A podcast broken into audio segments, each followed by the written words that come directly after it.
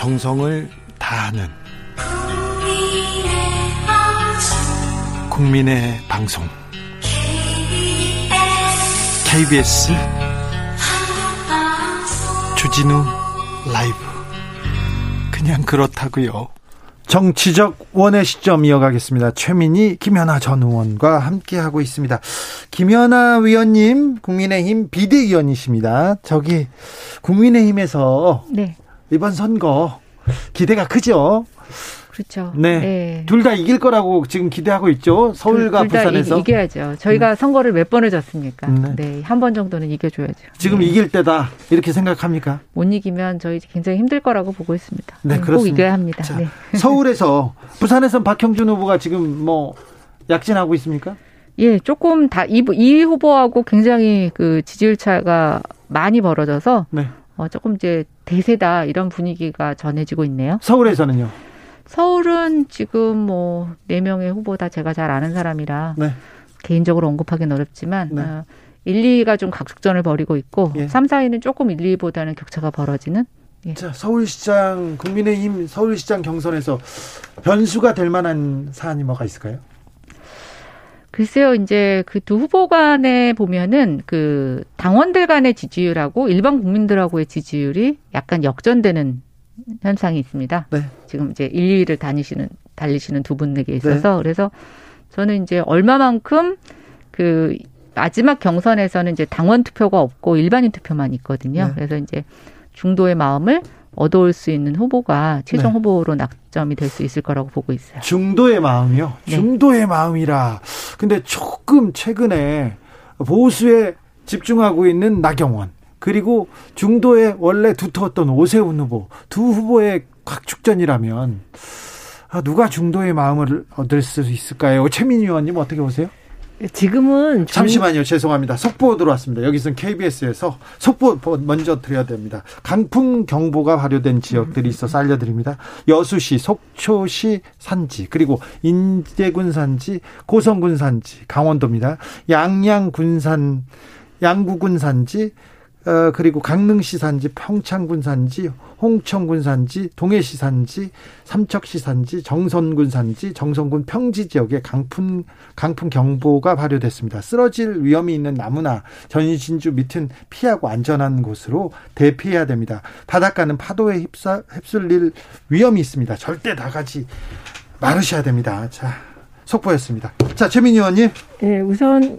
음, 그 선거는 되게 두 단계, 본선거가 있고 당내 경선이 있거든요. 네. 근데 당내 경선 과정에서는 되게 중도 확장성을 얘기하는 거는 일 위를 달리는 후보죠. 예. 일 위를 달리는 후보는 이제 당연히 후보가 될 거니까 중도를 겨냥해서 계속 얘기를 하고 네. 그다음에 조금 뒤지는 후보는 아무래도 당내 경선에서 이겨서 어, 이기고 나면 이제 그 중도가 따라온다 이렇게 보는 거죠. 그래서 중성 지지층을 향해 계속 던지죠. 예, 계속 던지죠. 그런데 국민의힘도 마찬가지입니다. 국민의힘에서 가장 활성화돼 있는 능동적인 지지자가 역시 아무래도 태극기 세력이거나 혹은 가까운 분들이니까 경선 과정에서 그게 백 퍼센트 국민 여론조사라고 해도 전화가 왔을 때 받아주는 사람들은 그분들이기 때문에 네. 일단 전략상으로 보면 나경원 후보가 영리한 전략을 쓰는 거고 예. 오세훈 후보는 좀 여유 늘 여유 있게 대응을 하시는 그런 네. 느낌입니다. 그래서 이건 중도라는 건 경선 과정에서는 크게 의미가 없다고 생각하고 결국 중도 문제는 그 당이 얼마나 중도 포섭적인가. 이게 중요하지 않을까 싶습니다. 중도 문제에 대해서는 김종인 비대위원장이 조금 그쵸? 중도를 음음. 진영을 위해서 좀 잘 던지고 있잖아요. 그렇죠. 그래서 음. 지금 국민의힘을 보면 오히려 오세훈 후보는 김종인 위원장이 중도 포섭 전략을 잘하고 계시기 때문에 네. 별로 존재가 안 보이고 아하. 지금 그 김종인 위원장과 나, 그 나경원 후보가 역할 분담처럼 그렇게 가고 있는 거예요. 그렇습니다. 아, 그렇기도 하겠네요. 네. 그런 식으로 보이기도 합니다. 자, 정치적 원의 시점 이어가겠습니다. 지금 어, 여당에서 오늘 민주당 대표가 메시지를 탁 세게 던졌습니다. 엠비 국정원의 불법 사찰, 이거 큰 문제다. 사실관계 어, 사실관계 밝혀야 된다, 중대범죄다, 이렇게 강력하게 말하기도 했습니다. 그랬더니 국민의힘에서는 이거 선거용 아니냐고 계속 여권 차원의 선거 개입이다 반발하고 있는데요. 어떻게 보십니까? 민간 이 사찰 의혹, 김현아 의원님? 아, 뭐 사찰을 했다면 나쁜 거죠. 네. 네, 저는 뭐 그거는 정권에 따라서 그 잘못이 뭐 누구에게는 허용되고 그것은 아니다라고 생각하지는 않습니다. 네. 아, 근데 이번에 이제 어, 문재인 정권에서도 환경부 블랙리스트 얘기 나오면서 또 그런 얘기가 있었고, 그랬기 때문에 초기에 어, 문재인 정부에서는 사찰 디엔에이가 없다 뭐 이런 얘기가 국민들에게 예. 큰 호응을 받았던 이유인 것 같은데요. 뭐 저는 불법 사찰에 대해서는 정권의 어떤 차별 없이 뭐 진실이 밝혀져야 된다는 생각을 합니다. 근데 갑자기 이게 지금 왜 나왔을까? 갑자기 노래 한 구절이 생각이 났어요.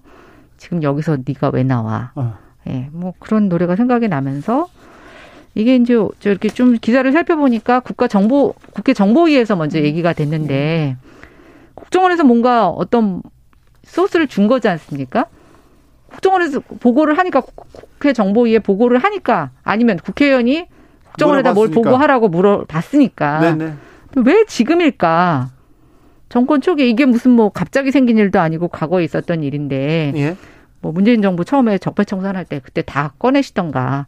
저는 좀 그런 면에 있어서는 지금 부산의 모 후보가 예. 엠비 정권 때 청와대에 계셨던 분이고 네. 그래서 그걸 좀 의식한 게 아닌가라고 하는 상당히 조금 찝찝한 냄새가 나는 자, 그런 안건입니다. 이번에 국정원 불법 사찰 의혹이 나온 게 박형준 박형준 선거용이다 이런 얘기에 대해서는 어떻게 보시는지요, 최민희 의원님? 어, 우선 팩트가 다릅니다. 그러니까 이 십팔 대 국회의원 사찰 문제는 계속 문제 제기가 돼 왔었는데 네. 박지원 원장이 임명되면서 네. 이분이 십팔 대 국회의원이셨잖아요. 네. 그러니까 이 사안에 대해서 그래도 공개할 수 있다.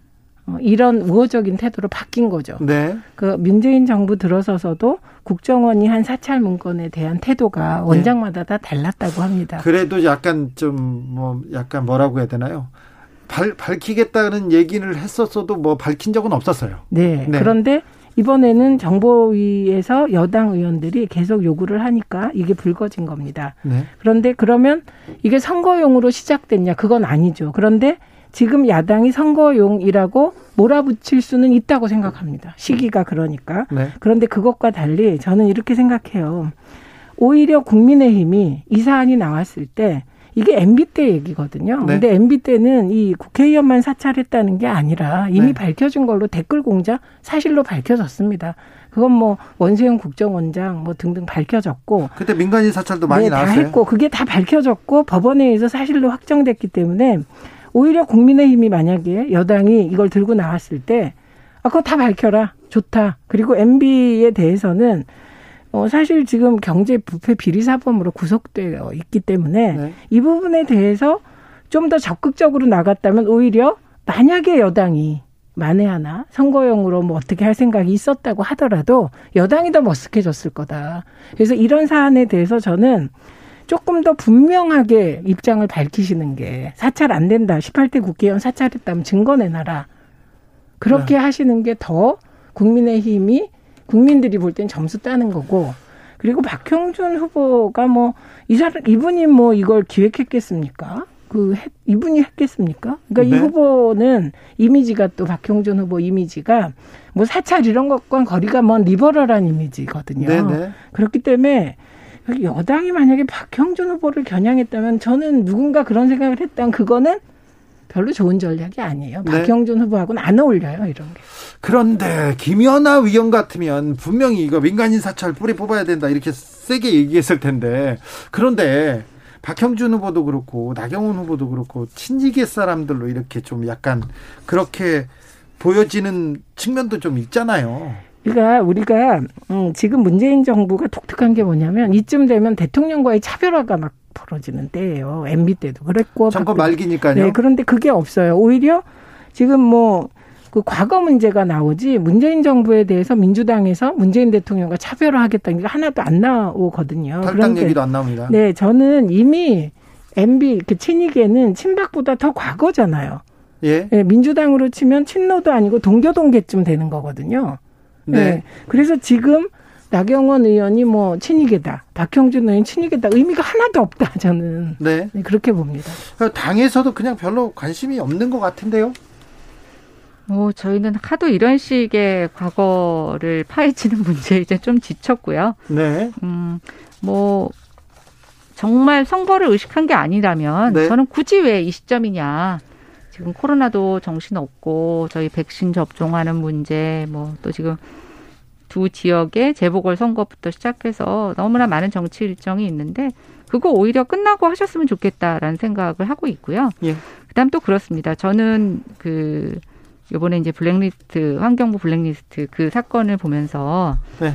정말 문재인 정부가 과거 정권이 하던 것들을 답습하는 일은 정말 하면 안 된다. 네. 그리고 이제는 아무리 그게 관행이라고 하는 일부의 면피 조건이 붙어진다고 하더라도 국민들이 허용하지 않을 것이다. 예예. 그래서 저는 이제 이런 얘기가 드러날 때마다 이런 좀 잣대를 갖고 본인들에 대한 지금 잘못 이런 것들을 좀 같이 봐준다면 좋겠다라는 생각을 합니다. 구구공구님께서 팔 년 동안 학생부장 하던 선생님이셨어요. 학생부장 교사였습니다. 사고 예상되는 학생들 뒷조사하고 블랙리스트 만들면 어떨까 하는 생각했나 봐요. 어떨까 싶었는데 하지 않았습니다. 왜냐면요. 인권 침해이고 범죄라고 생각까지 들더군요. 국정원 사찰 문제 쉽게 볼 문제 아니고 꼼꼼히 확인해야 합니다. 네. 김현아 위원도 꼼꼼히 확인해야 된다고 하고 있습니다. 다만 선거 끝나고 하자 이렇게 얘기하고 있고 때가 문제라고 네, 저도, 얘기하셨고. 네, 동의가 되고요. 네. 그래서 아예 그럼 이번에 재보궐선거 끝나고 바로 하자. 네. 이렇게 여야가 합의하고 넘어가시죠. 이게 이렇게 길게 가는 게 뭐 도움이 되겠습니까? 아, 두 분이서 이렇게 합의해 주시면 어, 저기 원내로 말을 해서 그렇게 정리하도록 시키죠. 시키겠습니다. 아, 이렇게 합의가 잘 되는 사람 다 원내에 있고 말이에요. 네, 그러니까. 자, 원내에서 쉽게 합의해서 이거 자, 이 문제는 이렇게 넘기겠습니다. 자, 언론 개혁에 대한 목소리가 또 음. 큽니다. 검찰 개혁, 사법 개혁 얘기하다가 언론 개혁 얘기로 나옵니다. 자, 이거 진짜 언론 개혁인가? 언론 검열인가? 이 문제는 또 어? 이 문제는 또 최민희가 전문가입니다. 네, 저는 이거를 뭐 거의 이십 년 이상 전작해 왔고 네. 네. 특히 언론 노조와 기자협회는 제가 민, 민원연 사무총장일 때, 사무국장일 때도 반대했습니다. 이 사안에 대해서. 네. 그때마다 논리는 다 달랐는데. 반대하셨어요, 그때? 그, 아니, 언론 노조와 기자협회, 예. 즉 현직 언론인들은 다 반대했습니다. 네. 예. 여러 가지 논리가 있는데 복잡하니까 중요한 거는. 지금 가짜뉴스를 근절하다 다 동의하고 네. 악의적 오보. 네. 근데 악의적 오보라는 표현은 전 정확하지 않고 네. 악의적 왜곡 보도가 있고 오보가 있다고 생각해요. 네. 그래서 오보에 대해서는 그냥 오보 방지법 차원에서 언론 중재법을 고치는 선에서 정정 보도를 강화하는 걸로 바꾸면 된다고 생각해요. 네. 근데 가짜뉴스와 악의적 왜곡 보도는 차원이 다른 얘기거든요. 네. 그러니까 예를 들면 이건 여야와 상관없이 지지자들은 다 찬성해요. 이 부분은. 네. 그래서 대구에서도 찬반이 그냥 일 퍼센트 내로 엇갈리는 그런. 그렇죠. 그러니까 얼, 국민들은 얼, 지지해요. 다. 네, 언론 개혁해야 된다. 국민들은 다 공감합니다. 거기까지는. 네, 왜냐하면 그 야당 지지자들은 방송이나 이쪽이 너무 그 야당만 야당만 비판한다고 보고 있고 여당 지지자들은 보수 언론이 네. 너무 여당만 흔들고 야당 편을 든다 이렇게 보고 있기 때문에 그런데 편 드는 거 가지고 뭐라고 할 수는 없고. 가짜뉴스는 정말 근거 없는 뉴스니까 그거에 맞게 처벌법을 만들어야 되고 악의적 왜곡 보도에 대해서는 이게 악의적인가의 입증 책임이 문제인 거예요. 그렇죠. 그래서 입증 책임이 지금은 그리고 도입하고자 하는 법은 피해자가 입증 책임을 줘야 되는 입증을 해야 되는데 이게 너무 힘든 일이에요. 어렵죠. 어렵죠. 예, 그래서 이 입증 책임을 다하기 전에 피해자가 죽는 경우도 있어요. 예를 들면 포르말린 통조림. 그 통조림에서 포르말린이 나왔다 그래서 통조림 회사들이 다 무너졌는데 나중에 네. 알고 보니 자연 발생된 거예요. 일부러 넣은 게 아니고. 인체에 유해하지도 않습니다. 유해하지도 않고. 그래서 그, 그 중소기업 사장이 자살했잖아요. 그때. 네. 그래서 징벌적 손해배상제가 시작됐는데 이게 정파적으로 바뀌면서 논란이 되고 있어요. 네. 그래서 저는 여야가 악의적 왜곡 보도에 대해서 입증 책임을 어떻게 할 것인가만 합의하면 이 법은 논란의 대상이 아니라는 거예요. 정치적인 문제만 생각하시면 안 된다. 네. 이런 조언을 드리고 싶습니다. 김연아 위원님. 음, 굉장히 뭐 그럴듯해요. 최민희 의원님 얘기하시는 음. 게 필요해 보이고. 음, 근데 아, 저는 이제 이 부분에 있어서 우리가 악의적이다. 또는 뭐 어, 심리적으로 중대한 피해를 입힌다라고 하는 것이 사실은 법률적 다툼으로 가면은 굉장히 애매한 내용이에요. 네. 네. 그래서 이제 지금도 저희가 우리가 사법적 판단을 갈 때 이거하고 여러 가지 시간이 걸리고 이러는 이유가 이게 굉장히 규정하기가 어렵기 때문에 그렇거든요. 그리고 이제 지금 이게 사법적 판단이 너무 오래 걸리니까 사실은 그 전에 뭐 게재를 열림을 알람 그러니까 열람을 차단한다거나 이제 이런 식의 조치를 취하자는 거잖아요.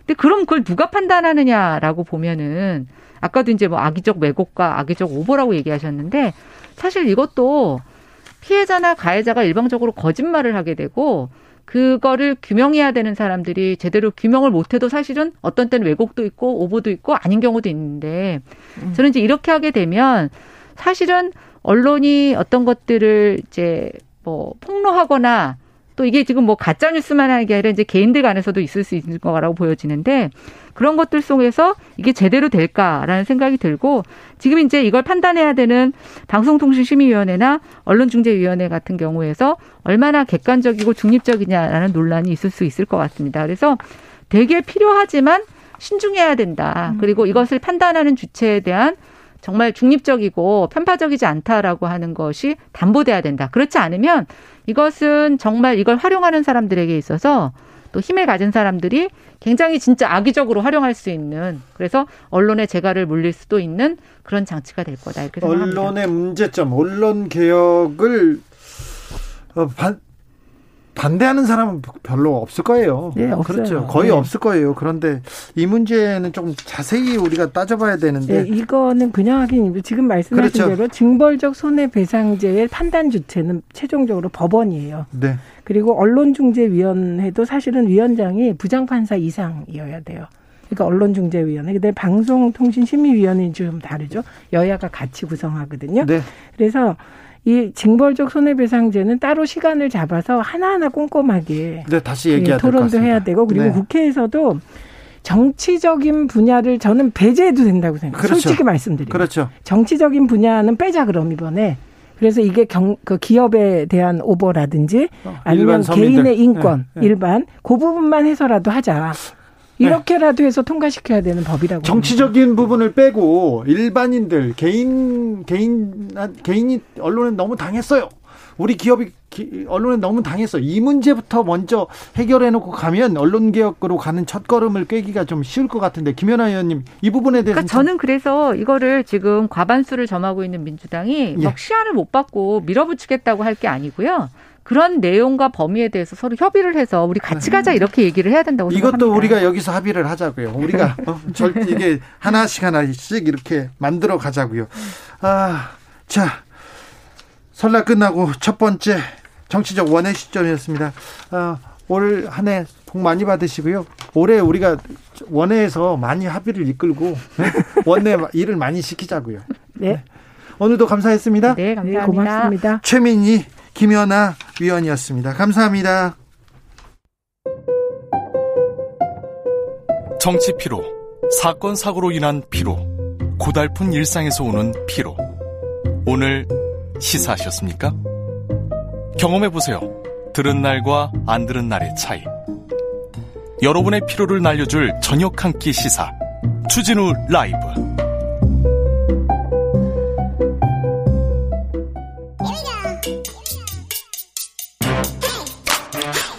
뉴스를 향한 진지한 고민 기자들의 수다 라이브 기자실을 찾은 오늘의 기자는 은지옥이요 시사인 김은지입니다. 네, 아, 설 잘 세셨어요? 네, 설 잘 세셨죠? 네, 설날 우리 같이 방송했잖아요. 네, 그렇죠. 전 네, 설날 그리고 다음 날도 네. 네. 그래도 일요일 날은 안 불렀잖아요. 내가. 그럼 감사하다고 해야죠. 네, 일요일도 바쁘게 또 유튜브 진행하셨죠. 아, 네, 저야 그렇죠. 네, 자, 첫 번째 뉴스부터 가볼까요? 네, 천구백구십오 년 이후부터 이십오 년 동안 법관 징계 사십삼 건이 있는데요. 네. 이것을 전수 분석, 분석한 결과가 나왔습니다. 그런데 잠깐만요. 구십오 년부터 이십오 년간 법관 징계한 건수가 사십삼 건이 다는 아닐 텐데요.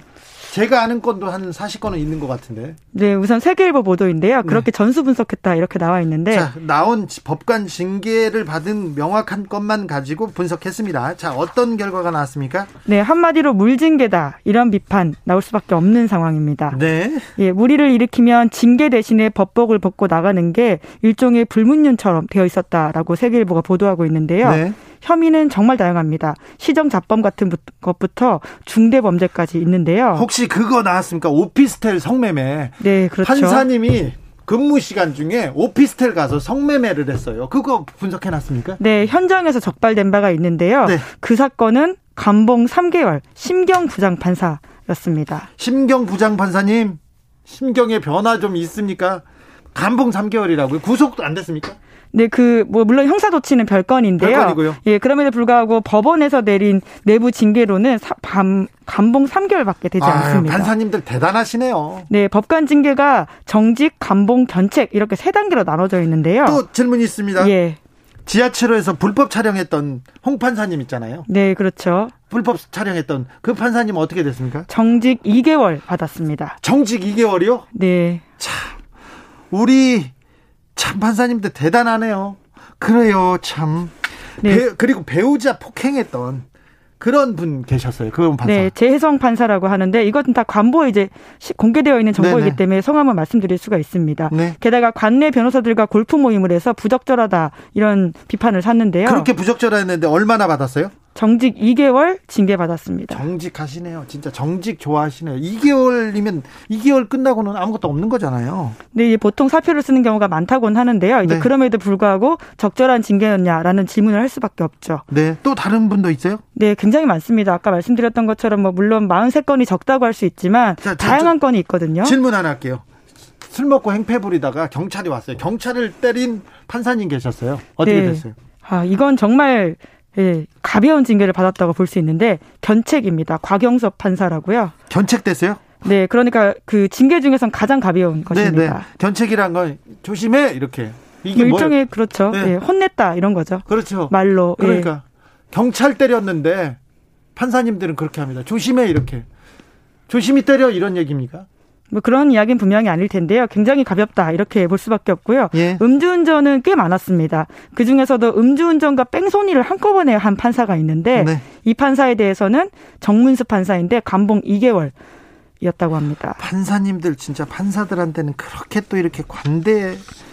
아, 자애로우세요. 따뜻하네. 네. 사랑이 넘치네요. 사랑이 넘치네요. 네, 이게 세계일보가 굉장히 샅샅이 조사를 한 건데 네. 법관에 대한 징계 처분이 정말 안타깝게도 세, 자, 세 가지 종류밖에 없다고 해요. 네. 정직, 감봉, 견책 이렇게 한정된다고 하는데 재판의 독립을 위해서 법관들에게 특별하게 신분 보장하려고 굉장히 좀 한정적으로 공무원임에도 불구하고 징계가 있는데요. 오히려 이것들이 비위 법관들의 방패막이 역할을 하고 있다. 이런 지적이 나오고 있습니다. 네. 게다가 아마 기억을 하실 텐데 뇌물 혐의로 구속된 바가 있는 최민호 그리고 김수천 판사. 최민호 판사는 명동 사채왕. 사채왕한테 돈을 받았어요. 뇌... 억대의 돈을 받았습니다. 예. 이 사채왕 얘기를 제가 좀, 좀 제가 잘 아는데 사채왕한테 경찰이 다 이렇게 그 경찰이 사채왕의 비서처럼 수사를 해주고 위로 올리면 판사님이 판사님이 유죄를 때렸어요. 근데 그런 사람이 정직 일 년, 일 년이라고요? 네, 물론 형사처벌을 받아서요. 이 사건은 징역 삼 년이 나오긴 했지만 법원 내에서는 가장 센 징계가 정직 일 년이 전부라고 합니다. 그러다 보니까 이렇게 받았고요. 예. 또 김수천 판사 이름 아마 익숙하실 텐데 네. 정은호에게 뒷돈 받았다라는 네. 혐의가 있었습니다. 돈을 받았던 판사죠? 네, 네이처 리퍼블릭 뭐 그 네. 사건 꽤 네. 여러 가지로 굴러갔는데요. 이, 이 판사도 정직 일 년이 전부였습니다. 물론 그... 징역 오 년으로 형사처벌을 받긴 했습니다. 공무원이 파면이나 해임당하면 연금 못 받고 그러잖아요. 그런데 어, 파면, 해임 이런 건 없습니까?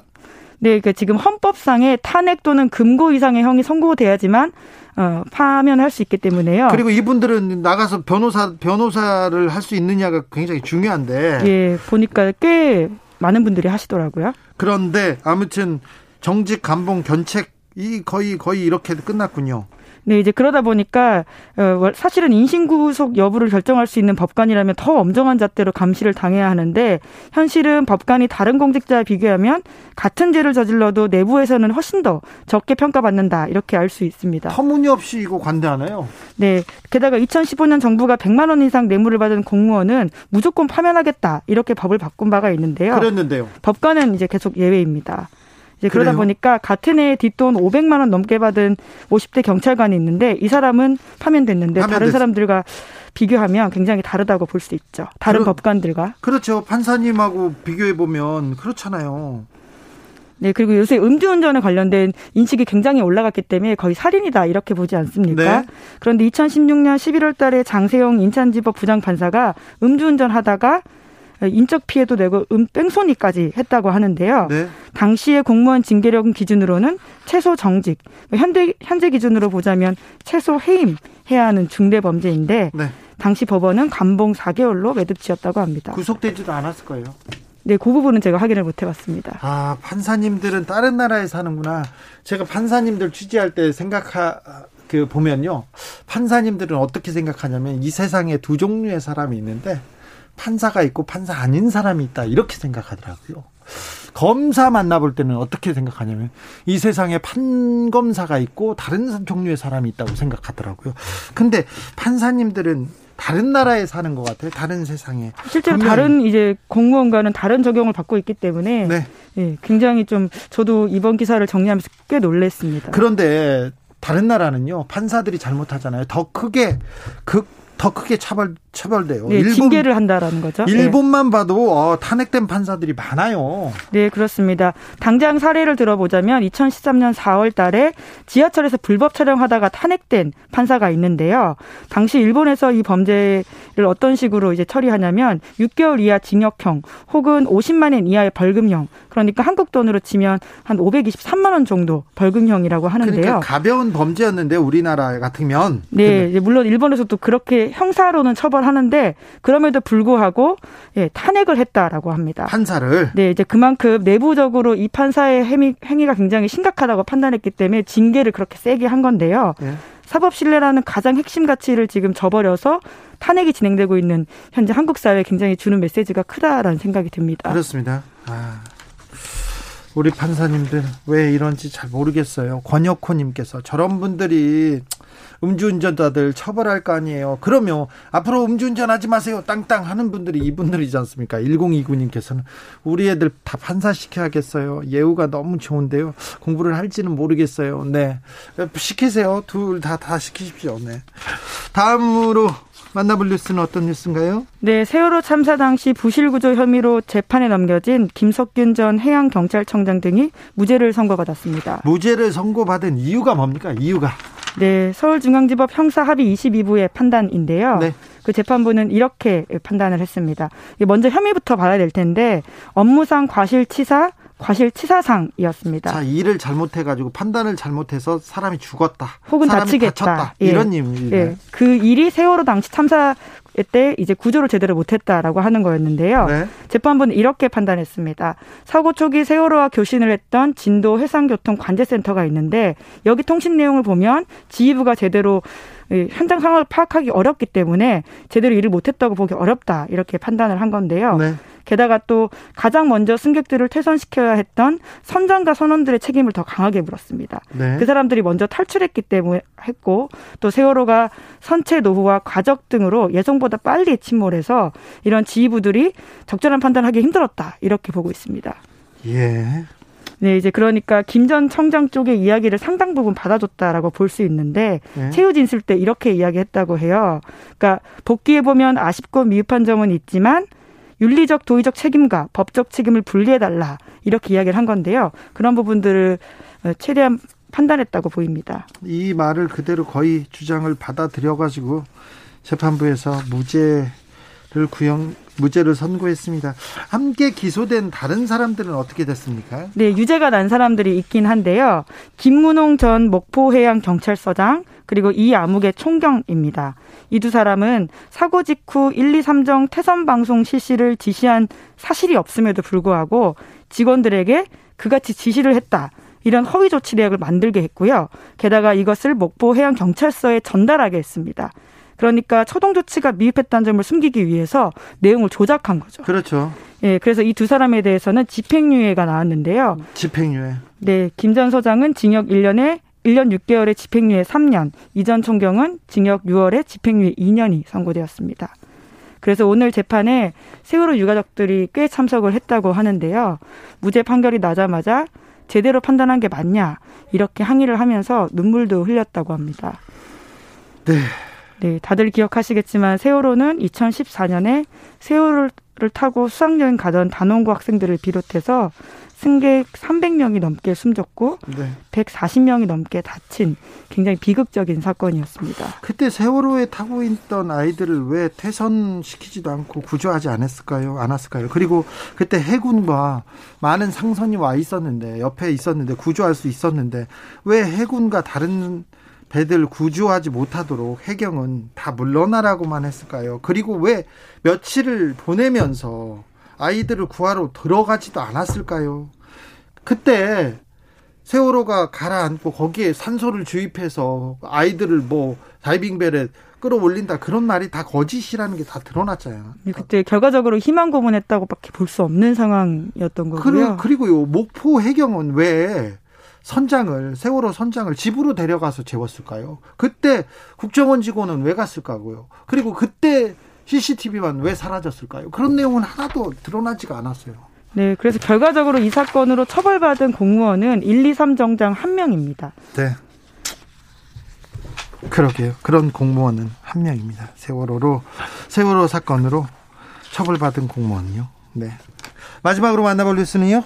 네, 트럼프 탄핵안이 또 부결됐습니다. 이번이 두 번째입니다. 네, 첫 번째는 이천십구 년에 있었는데요. 네. 우크라이나의 조 바이든 부자의 비리 수사를 압박했다. 우크라이나 스캔들. 네, 그렇죠. 그것 때문에 그해 십이월 하원에서 탄핵 소추안이 통과가 됐는데 이번에는 그때는 상원에서 부결됐는데 이번엔 좀 상황이 달랐어요. 국회의사당 반이 부추겼다고 이건 내란 선동 혐의라고 막 컸잖아요.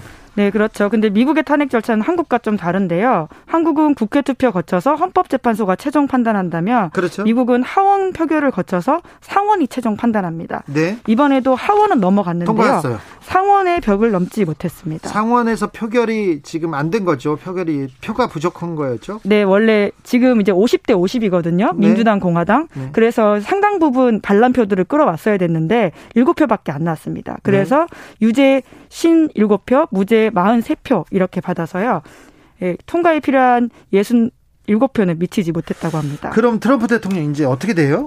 네, 그래서 이제 부결되자마자 트럼프 전 대통령스러운 발언을 했는데요. 네. 미국 역사상 최대 마녀 사냥 당했다 이런 취지의 주장을 했고요. 마녀는 아니잖아요, 트럼프 대통령이. 네, 뭐 늘 이제 그런 식의 주장을 하니까요. 네, 네. 다만 검찰 수사 그리고 각종 소송이 진행 중이기 때문에 아직 트럼프 대통령 전 대통령 입장에서는 안심하긴 이릅니다. 뉴욕주 검찰에서 트럼프 일가 에 대한 대대적인 탈세와 사기를 수사하고 있어요. 그래서 저기 트럼프 전 대통령은 플로리다로 좀 가 있고요. 네, 그래서 또 변호인단이 이번 결과가 나오자마자 디즈니랜드 가겠다 뭐 이런 이야기를 했다고 하더라고요. 플로리다 예. 쪽에 그런 게 있다 보니까. 트럼프 대통령 저기 정치의 뜻이 있습니까? 재출마 한다는 게 얘기가 계속 나와서요. 네, 이게 모든 게 열려 있다고 지금으로선 보면 될 것 같아요. 왜냐하면 네. 여전히 트럼프 전 대통령 인기가 좋습니다. 네. 그렇기 때문에 어, 신당 창당한다. 대선, 신당 창당 얘기 계속 나오고요. 네, 재도전한다 이런 이야기들이 많이 나오고 있는데요. 네. 실제로 내부 여론조사를 보면 공화당 유권자만 놓고 봤을 때 육십사 퍼센트가 트럼프가 신당 만들면 지지하겠다 이렇게 밝혔다고 합니다. 인기는 싫어 시끌 줄 모릅니다. 트럼프의 인기는. 네, 이제 그러다 보니까 민주당에서는 트럼프 전 대통령의 재출마를 막기 위해서 다음 카드도 고심하고 있다고 하는데요. 굳이 여기까지 가야 되나요? 네, 근데 트럼프는 항상 우리 상상 이상을 보여줬기 때문에 네. 민주당 입장에서는 안심할 수 없는 처지로 보입니다. 네, 알겠습니다. 기자들의 수다 지금까지 시사인 김은지 기자 함께했습니다. 감사합니다. 네, 감사합니다. 천구백이십팔 님께서 이천십사 년 일인데요. 아직도 제대로 드러나지 않은 이유는 무엇입니까? 정말 궁금한 일인입니다. 얘기합니다. 그러니까요. 사고의 원인조차 왜 구조하지 않았는지조차도 지금 밝히지 못하고 있어요. 중요한 자료를 하나도 아직 못 보고 있거든요. 전하영님께서 자주 운전 중에 청취하는 부산 남자입니다. 감사합니다. 근데 중요한 내용 나올 때마다 나올 때마다 터널에 들어가는데 놓쳐요. 왜 부산 터널들은 라디오가 안 잡힐까요? 터널만 들어가면 과속 충동을 느끼네요. 안 됩니다. 안전운행하셔야 됩니다. 어, 터널 끝나고 중요한 내용이 나오니까 걱정하지 마세요. 터널 들어갈 때는 저희가 조금 어, 좀 부드러운 내용 그리고 따뜻한 내용을 하고 있다가 선생님이 터널 나가면 중요한 얘기 할 테니까 걱정 마시고 안전운전 하십시오. 교통정보센터 다녀올게요. 이승미 씨.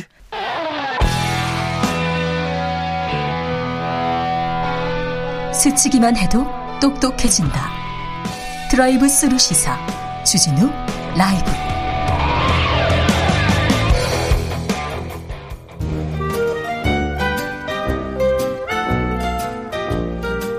민생이 먼저다. 함께 잘 먹고 잘 사는 법 찾아보겠습니다. 민생과 통하였느냐. 생생민생 통. 안전하서나 민생생각. 안진걸 민생경제연구소장 어서 오세요. 네, 안녕하십니까. 네, 새해 복 많이 받으시고요. 예, 우리 주진우 라디오 라이브 네. 어, 청취율이 계속 올라가고 있다는 소문이 들려옵니다. 네, 네, 네. 참 좋은 일입니다. 그러게요. 예, 우리 애청자 여러분들도 새해 복 많이 받으시고요. 알겠습니다. 예. 네. 자, 민생을 위해서 생생민생통 올해도 열심히 뛰겠습니다. 아, 자, 예. 시작해 볼까요? 예. 자, 저... 오늘부터 사회적 거리두기 단계가 조금 완화됐습니다. 예, 예, 좀 예, 예. 먹고 살아야죠. 자영업자 예. 소상공인분들 어떻습니까? 아, 뭐 아주 좋은 소식입니다. 네. 근데 이제 명절 전에 제가 지난주에도 어카운트 인포 앱 소개해드렸잖아요. 그렇죠. 반응이 매우 좋습니다. 좋습니다. 제가 댓글 다 네. 살펴보고 있는데요. 네. 아무튼 어카운트 인포 앱은 너무 좋은 앱이다. 네. 휴면예금, 휴면보험금, 신용카드 포인트, 소액 세... 계좌까지 모두 그래. 현금화가 된다. 네, 오늘 밤 열 시까지. 네, 세금도 이렇게 또 깎아줬다. 네. 이렇게. 예, 자동이체를 변경하고 추가하고 해지하는 것도 다 됩니다. 은행에 갈 필요가 없습니다. 예. 어카운트 인포 앱 다시 한번 홍보 한번 해드리고요. 금융결제원이 잘한 정책입니다. 오, 오늘까지만 합니까? 오늘 아니 지난... 어카운트 인포 앱은 계속 운영되는 거고요. 아, 네, 네. 자동차세를 칠 점 오삼 퍼센트 할인받으려면 네. 이월달, 삼월달 안에 한꺼번에 내면 그렇다고요. 칠 점 오삼 퍼센트 할인받는다는 거예요. 두 가지가 항상 저의 요즘에 레포탈이죠. 한 돈 만 원, 이만 원, 십만 원이라도 아껴드리려고 그럽니다. 우리 국민들. 그렇죠. 민생이죠, 그게. 예, 그렇습니다. 자, 그 방역단계 완화 확실히 숨통 트입니다. 네. 근데 이제 열 시까지만 하게 된 업종들 아홉 시까지마다 열 시까지로 됐잖아요. 네. 한 시간 동안 손님이 당연히 더 늘죠. 네. 저 오늘 이 방송 끝나면 사실 솔직히 말씀드릴게 모임이 있습니다. 네. 사 인 모임이 있는데 다 뭐라고 하냐면 야, 여덟 시 오십 분에 쫓겨나듯이 갔는데 네. 오늘은 좀 여유 있게 이야기 좀 하자고 하시더라고요. 네, 여유 있게. 예, 그러다 보면 안주를 두어 개는 더 시키지 않겠습니까? 실제 그래서 우리 안진걸 소장이 또 중소상공인들을 예. 위해서 안주를 많이 먹습니다. 예, 그렇습니다. 안주바를 세우고 있습니다. 자기가 많이 먹는 사람이 아니었어요. 예, 맞습니다. 원래 호리호리했는데 하나라도 더 팔아드리려고. 소상공인을 예. 위해서 먹다 보니까 저렇게 된 거예요. 그래서 식당, 카페, 주점들은 환영입니다. 어쨌든 한 시간이라도. 근데 예. 이제 그동안 영업 금지되었던 영업 유흥주점 여섯 종류가 이제 문을 열잖아요. 네, 노래방 같은데. 예, 영업 금지됐는데 문을 여니까 당연히 네. 낫긴 나은데. 네, 걱정이다. 이제 보통 밤 열 시면 네. 이제 예를 들면 보통 어디서 일 차하고 뭐 여덟 시나 아홉 시 오시는데 누가 오겠느냐. 네. 열 시 제한은 너무 가혹하다. 여전히 가혹하다라는 지적을 하십니다만 그러나 제가 이제 어 주류 주류 산업 하시는 사장님한테 물어보면요. 지난 십이월, 일월, 이월 달은 아예 유흥주점 여섯 종이 문을 닫았기 때문에 양주라든지 이런 술이 하나도 판매가 안 됐대요. 네. 너무 힘들었대요. 그러니까 네. 단순히 자영업자만 힘든 게 아니라 중소기업에서 다 야파를 끼쳤다는 거예요. 관련한. 그렇죠. 네. 근데 그분들이 전부 다 기대를 하고 있어요. 네. 그래도 열, 문을 열고 열 시까지 장사를 하니까 우리가 초저녁부터 와서 드신 분도 있지 않겠느냐 하면서. 이 거리두기 단계를 조금 더. 잘 지키고 네. 거리두기 잘하고 마스크 잘 쓰고 그러면 또 시간 늘어나겠죠. 그럼요. 이번 주에 삼백 명대에서 이백 명대로만 내려가면 네. 영업시간이 또 완화되는 거거든요. 네. 이걸 조금만 제가 더 노력하면요. 그래서 오 인 미만 규정은 잘 유지한 것 같아요. 네. 오 인 미만. 왜냐하면 어, 한 시간 동안 네 명이 앉아있다가 한 시간 더 먹는다 해서 누가 새로 오는 건 아니까 걸릴 일은 없잖아요. 네. 다만 이제 사람이 막 모이면 그게 걸리는 거니까. 네. 어, 그래서 비교적 적절한 시점에서 어, 숨통을 좀 숨통이 튀었고 방역에도 큰 악영향은 없지 않을까 저희는 감히 이렇게 기대를 해봅니다. 이월만 네. 잘 견디면요. 문재인 대통령이 삼월부터는 자율 책임으로 방역을 전환하겠다. 네, 이 그러니까 만약에 지금 이 삼백 명 수준에 이백 명 수준 이렇게 내려가잖아요. 네. 그러면 방역 단계는 국민들도 너무 힘들거든요. 네. 지금 완화될 수밖에 없습니다. 그렇죠. 그리고 이제 사 차 재난지원금에 관련해서 이제 이렇게 되는 거거든요. 오늘, 어제 오늘 정부 여당의 논의를 종합, 종합해 보니까요. 그렇게요. 갑자기, 갑자기가 아니라 결국은 선별지급으로 가닥이 잡혔어요. 예, 이 부분은 저는 굉장히 이제 실망스럽습니다. 네. 솔직히 왜냐면 중소상공인들이나 자영업자들은 장사를 못했기 때문에 네. 손실보상을, 그러니까 일종의 선별지원의 요구했죠. 종류인 소, 영업 손실 보상이나 아니면 획기적인 소, 그 손실 보상이나 획기적인 지원을 해주는 게 맞습니다. 네.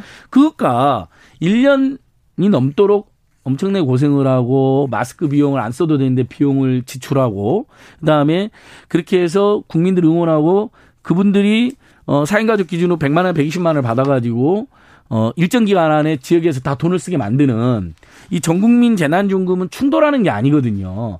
병행할 수 있거든요. 이렇게 저희들이 간절히 호소드렸는데 일단은 기획재정부에서 계속 두 개를 병행할 수가 없다라고 우기다 보니까 어, 일단 그러면 선별 지원을 먼저 해주자. 삼월 달 안에 이렇게 가닥이 잡힌 겁니다. 그러면 전국민 재난지원을 기다렸던 국민들 입장은 희망고문이 되는데 제가 확인해보고 오니까 다행히 그게 폐기된 건 아니고 방역 단계가 더 완화되면 그때 지금은 저희들은 동시에 해도 된다 그랬는데 순차적으로 하겠다는 것으로 지금 확인이 되었습니다. 네. 그러니까 안 하겠다는 건 아닙니다. 우리 애청자 여러분들께서도 이 부분은 입장이 좀 다릅니다. 네. 선별지원, 보편지원 물어보면 어떤 여론조사는 보편지원이 압도적으로 지지가 많고요. 네. 어떤 여론조사는 또 선별지원이 지지가 많이 나옵니다. 그러니까 그만큼 네. 국민들 여론도 어, 양분되어 있는 건데요. 근데 선별지원도 해주고 보편지원도 해주자. 여기에 대해서도 또 설득력이 있다고 생각하는 분들 꽤 많이 있거든요. 네. 근데 저희는 민생 경제를 살리는 입장에서는 어, 삼월 달에 자영업자들이 십이월, 일월, 이월에 장사를 망친 거에 대해서 선별 지원을 두텁게 받는다 하더라도요. 그분들은 그걸 받아서 또 임대를 내는데 그칠 가능성이 높습니다. 예. 결국은 손님들이 오셔야 되잖아요. 네. 그러려면 재난, 전국민 재난지원금은 두 가지 면에서 불가피하다. 그동안 국민들이 일 년 이 개월 동안 고생한 거에 대한 보답. 그리고 내수경제를 획기적으로 살릴 수 있는 방안으로 어, 반드시 전국민 재난지원금은 두 번째로 지급될 수밖에 없다. 이렇게 보고 있습니다. 자, 대학가 신학기인데요. 네. 어, 대학가 이슈들도 몇 가지 알려주세요. 아주 많습니다. 오늘 대학가 이슈는 그래도 어둡지는 않습니다. 일단은 등록금 대부분의 대학이 지금까지 확인된 대부분의 대학이 등록금을 동결하거나 인하한다. 구십구 퍼센트가. 네. 근데 딱, 인하해야죠. 인하해야죠. 예, 예. 근데 이제 그래서 제가 추억 속에 피켓을 하나 갖고 왔습니다. 근데 근데 벌써 아, 일 년이 지났는데 네. 작년 일 년 전에 일 학기 때 우리 대학생들 학부모들이 코로나 재난이기 대학생 등록금 반환에 정부와 국회와 대학은 책임있게 나서라. 네. 이 캠페인 했는데 지난 일 학기, 이 학기 작년에 보니까 다 십만 원에서 이십만 원만 돌려준 겁니다. 네. 그건 반환이 등록금 반환을 할 수가 없잖아요. 그렇죠. 일 년에 천만 원 안팎의 등록금을 내고 이천만 원 안팎의 교육비가 들어가는데 솔직히 작년 일 년 동안 수업이 어, 양가치. 온라인으로 비대면 했잖아요. 예, 문제가 많았거든요. 네. 저도 대학에서 강의를 하니까 학생들이 너무나 미안한 마음에 네. 저는 막 할인 쿠폰 같은 거 막 보내드리고 그랬는데 식사 쿠폰 같은 거. 네. 근데 이번에 다행히 인상은 없지만 네. 인하가 거의 없고 그냥 동결입니다. 대부분이. 아니 그 예. 인하는 없어요? 예, 인하 대학 인하하는 대학이 몇 개 있는데 그것도 미, 비율이 미미합니다. 인하대에서도 네. 인하 안 합니까? 예, 아재 개그 예. 그렇죠. 죄송합니다. 등록금 인하의 상징 인하 대학이 인하를 해야 되는데. 자, 그 소장님. 예. 인상한 대학 한 곳이 있다는데 어디예요? 예. 이제 거기는 종교 대학인데요. 네. 어, 사 년제 살 때 칼빈대라는 곳인데 이게 이제 어떻게 된 거냐면 이제 뭐 그 대학을 제가 무조건 비판할 수는 없고요. 네. 입학금을 저희들이 투쟁해서 폐지를 시켰거든요. 네. 그래서 지금 국공립 때는 이미 폐지가 됐고 사립 때는 매년 이십오 퍼센트씩 국, 저기 감소시켜서 내년에 없어져요. 네. 그러니까 올해 입학금 수입이 마지막으로 받았지만은 최소 금액만 받았겠죠. 내년도부터 없어지니까. 네. 그러니까 등록금 수입 너무 적다고 해서 일부 올렸습니다. 자, 그... 일 점 이 퍼센트 올린 겁니다. 이제 칼빈대라는 대학이요. 자, 거의 대부분 동결했다. 음. 그래서 저는 네. 어, 등록금 오르지 않아서 그건 기쁘지만 학생 학부모들 입장에서는 오히려 이렇게 코로나십구로 수업의 양가질이 줄어들고 학교 시설도 이용하지 못하고 있는데. 네. 한 최소 삼십 퍼센트 정도는 인하하는 게 맞다고 생각합니다. 그렇죠. 근데 동결이 그쳤다는 것이고요. 다만 기쁜 소식이 그럼 등록금을 내야 되잖아요. 동결된 금액을. 네. 근데 학자금 요즘 이제 학자금을 대출이 굉장히 활성화됐는데 왜냐하면 졸업해서 학자금 대출을 갚는 걸로 바뀌었습니다. 그리고 취업을 해야 이자를 내는 걸로 바뀌었거든요. 그래요? 이 학자금 대출 이자율이 조금 낮네. 예, 일 점 팔오 퍼센트에서 문재인 정부에서 더 떨어져서요. 올해부터는 일 점 칠 퍼센트입니다. 그러면 네. 굉장히 저금리 수준이잖아요. 네, 그러네요. 그러니까 주진우 기자님이나 저희들이 대학 다닐 때는 학자금 대출도 어려웠을 뿐만 아니라 대출을 받아도 삼월 달부터 이자를 내야 되는 네, 거예요. 바로 내죠. 그래서 신용불량자가 속출하고 학생들이 너무 힘들었던 거예요. 대출 안 해줬어요. 예, 잘. 대출도 안 해주고. 근데 네. 지금은 원하면 대부분 대출을 해주고요. 예. 그다음에 그 대출금도 삼월 달부터 갚는 게 아니라 졸업을 취, 해서 취직하면 취직하면 갚는 거예요. 여러분 네. 아직도 이걸 모르신 분들이 있더라고요. 이게 취업학자금 상한제 또는 줄여서 든든학자금인데요. 네. 이 대출금리가 처음에는 막 칠, 팔 퍼센트까지 했어요. 그랬다면서요. 지금 일 점 칠 퍼센트입니다. 이번 학기에. 이건 잘했네. 예, 일 점 칠 퍼센트는 굉장히 저금인데 저희는 한 발 더 나아가서 네. 무이자로 하자. 학자금 대출은 무이자로 해줘야 된다는 지금 호소를 하고 있는데요. 네. 마침 바다 건너 미국에서 조 바이든 대통령이 어떤 정책을 표명하고 있느냐. 여기는 이자율을 인하 정도가 아니라 코로나 때문에 대학생뿐 너무 어렵다. 각 집마다 학자금 대출 빚 천백만 원 아예 탕감해 주겠다고 발표를 했습니다. 그래요? 예. 그러니까 이자, 이자율을 인하해 주는 게 아닙니다. 예. 그러니까 대한민국이 여러 가지 지금 코로나 방역이나 경제 대처 잘하고 있다고는 하지만 여전히 다른 나라에 비하면 너무 미온적인 대책이 많습니다. 공부 때문에 빚을 진 거 코로나 때문에 다 어려운데 천백만 원씩 깎아주자. 네. 우리나라의 미래지 않냐. 이런 과감한 정책이 나온 거죠. 네. 그래서 문재인 정부도 보니까 내년에 아이 하나, 둘, 셋 있는 집에서 셋째 아이 있잖아요. 네. 등록금 면제 정책이 이제 발표가 됐어요. 아, 발표했어요? 예, 이제 우리나라 대학에서도 무상교육이 조금씩 늘어나는 거예요. 자, 그러니까. 아이가 셋 있는, 셋 이상인 집 있잖아요. 셋째나 넷째. 첫째, 둘째는 내고 셋째부터는 네. 등록금 안 냅니까? 셋째나 들어왔다. 그러면 네. 무상교육이에요. 등록, 예, 셋째나 넷째는. 근데 첫째, 둘째도 국가장학금으로 최대 사백팔십만에서 오백이십만 원을 받고요. 네. 그러니까 굉장히 예전에 비하면 네. 많이 좋아졌죠. 많이 났네요. 예, 올해는 또 초중고등학교 전면 무상교육이 실현됐잖아요. 네. 그러니까 고등학교 때까지 무상교육. 네. 일곱 살 때까지는 아동수당 십만 원. 그다음에 고등학교까지 무상교육. 대학에서는 셋째부터는 무상교육. 첫째, 둘째는 오백이십만 원, 사백팔십만 원 국가장학금. 네. 그것도 부담되면 학자금 대출 이자율 일 점 칠 퍼센트로 대출 받으시면 된다. 네. 아, 상당히 진전이지만. 상당한 진보입니다. 그렇죠? 그래도 여전히. 아쉽습니다. 왜냐하면 유럽 같은 경우는 전면 무상교육을 하고 있잖아요. 네. 미국도 천백만 원 아예 탕감해줬다. 이건 우리 교육당국이 정부가 배워야 된다고 봅니다. 주은지님께서 대학생 두 명 있어요. 힘들어요 얘기하는데. 네, 그럼요. 엄청 힘드시죠. 엄청 힘들죠. 등록금이. 네. 구팔팔구 님께서는 동네 가게들 말짱한 게 없어요. 선별 지원 해주길 바랍니다. 네, 어려운 거 압니다. 압니다. 네. 네. 그러니까 선별 지원 해드리고 빨리 사 차 재난지원금으로 네. 이, 삼월에. 네. 그다음에 선별지원금 받았는데 임대료로 다 내고 끝이면 어떨까 하실 거예요. 네. 장사가 잘 돼야 되잖아요. 알겠어요. 그럼 전국민 재난지원금이 두 번째로 이어서 지급이 되면 네. 이건 자영업자들에게는 엄청난 이제 그 경제회복의 발판이 된다. 네, 칠육공구 님 소장님 어카운트 인포에서 안 되는 거 있어요. 해지 불가 이런 계좌 많이 나오는데요. 아, 어떻게. 해지 불가는 주택 청약 예금이라든지 이런 거 있잖아요.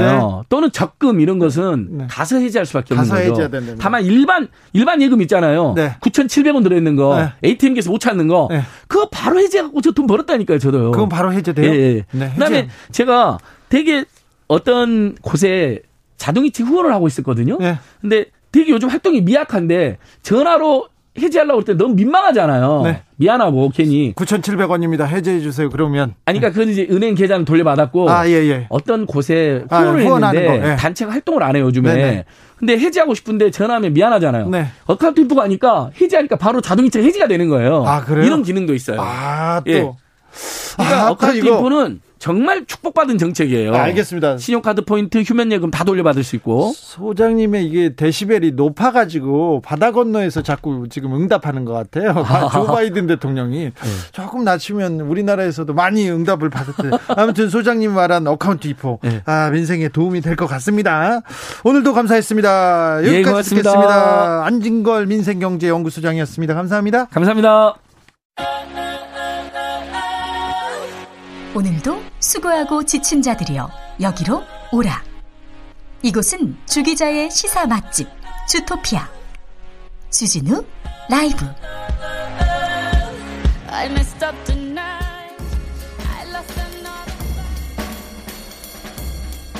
느낌 가는 대로 그냥 고른 뉴스 여의도 주필. 지진 뒤 조선인이 후쿠시마 우물에 독을 유언비어 한겨레 기사입니다. 조선인이 후쿠시마 우물에 독을 넣는 것을 봤다. 일본 후쿠시마현 앞바다에서 규모 칠 점 삼의 강진이 발생했습니다. 그러자 에스엔에스에 이런 황당한 유언비어가 퍼졌다고 합니다. 생각해보세요. 천구백이십삼 년 관동 대지진, 관동 대지진이라고 얘기하는 어른들도 있습니다만, 조선인이 우물에 독을 넣었다 이렇게 해가지고 그때 일본에서 지진 났는데 희생양을 찾아요. 그래가지고 그런 근거 없는 비방으로 학살된 조선인이 육천 명이 넘었습니다. 육천 명이. 기록만 그래요. 훨씬 더 많은 사람들이 살해당했을 수도 있습니다. 마이니치 신문에서 이번 후쿠시마 지진을 두고도 또다시 차별적인 발언과 유언비어, 불확실한 정보가 난무하고 있다. 재해가 있을 때마다 같은 현상이 일어나고 있다. 이렇게 얘기합니다. 십 년 전이었죠. 이천십일 년 삼월 동일본 대지진 때, 후쿠시마 원전 사고 났을 때, 그때도 외국인 범죄가 증가한다, 외국인이 약탈한다는 유언비어가 확산됐습니다. 이쯤 되면요, 재해가 발생했을 때마다, 큰 어려움이 있을 때마다 희생양을 찾고요, 그걸 외국인으로 찾고 공격하는, 아, 일본의 이상한 경향, 속성을 볼 수 있습니다. 네. 네.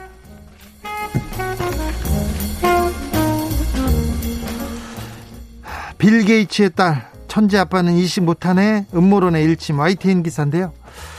빌 게이츠, 뭐 전 세계 가장 부자로 몇 년 동안 뭐 일 위에 올랐었죠. 그분이 은퇴를 하시고 백신, 그리고 백신 그리고 전염병을 막자 이런 운동을 하고 계세요. 많은 돈을 내고 있고요. 그런데 코로나가 창궐하자 그 빌 게이츠에 관한 음모론이 계속 떠돌고 있습니다. 그래서 어, 딸이 백신을 맞았어요. 백신을 맞고 슬프게도 이 백신은 천재 아버지인 뇌를 내 뇌에 이식하지 못한다 이렇게 얘기했습니다. 어, 왜 그러냐면은 백신을 맞으면 뭐 엠알엔에이에다가 칩을 심어가지고 사람을 조종한다 이런 음모론이 퍼지고 있거든요. 그래서 참 음. 이 음모론에 대해서 일침을 던진 겁니다. 위치 추적하거나 아니면 심리를 통제하는 마이크로칩을 백신에다 넣어서 퍼뜨리려는 빌 게이츠의 생각이라고요. 아, 빌 게이츠가 세계적인 전염병 유행을 예견하고 많은 기부를 했는데 이런 식으로 이렇게 공격을 당하고 있습니다. 아, 시절이 하수산할수록 이렇게 큰 난리가 있을 때마다 음모론이 음모론이 횡행했습니다. 근데 이런 얘기 듣고 이런 얘기 듣고 이렇게 함부로 행동하시면 안 돼요. 함부로 말 전하시면 안 됩니다. 트럼프 대통령을 위해서 국회의사당을 그 예, 침입했던 사람들 있지 않습니까? 그 사람들 유튜브 보고 그냥 가서 얘기했는데 나중에 보니까 진실도 아니고요, 누가 구해주지도 않습니다. 안타까운 일이 계속 벌어지고 있어요. 일본도 그렇고요, 미국도 그렇고, 우리도 그렇습니다.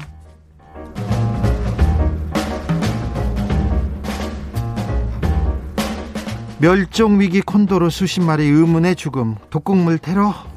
서울신문 기사입니다. 볼리비아에서 있었던 일인데요. 볼리비아에서, 볼리비아 보면 축구 팀 보면 이렇게 독수리가 한 마리 있거든요. 독수리가 아니고 콘돌이에요, 콘돌. 국가를 상징하는 동물이 콘돌인데요. 이 콘돌이 연이어 의문의 죽음을 당하고 있습니다.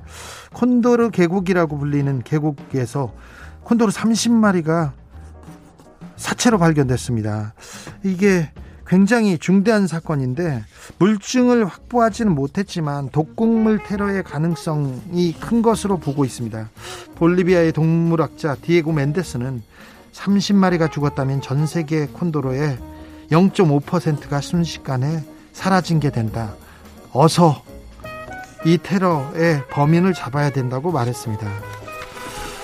아, 국가의 상징인 새마저 이렇게 당하고 있네요. 테러를 당하고 있네요. 인간이 독극물로 이 콘도를 잡은 거 아닌가 이렇게 의심하고 있는데 음, 많이 안타깝습니다. 많이 안타깝습니다. 네.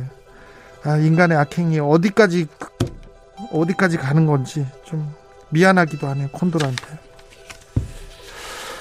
아, 바람이 많이 붑니다. 바람 조심하십시오. 네.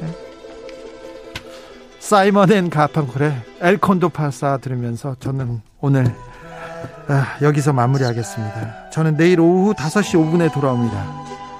지금까지 주진우였습니다.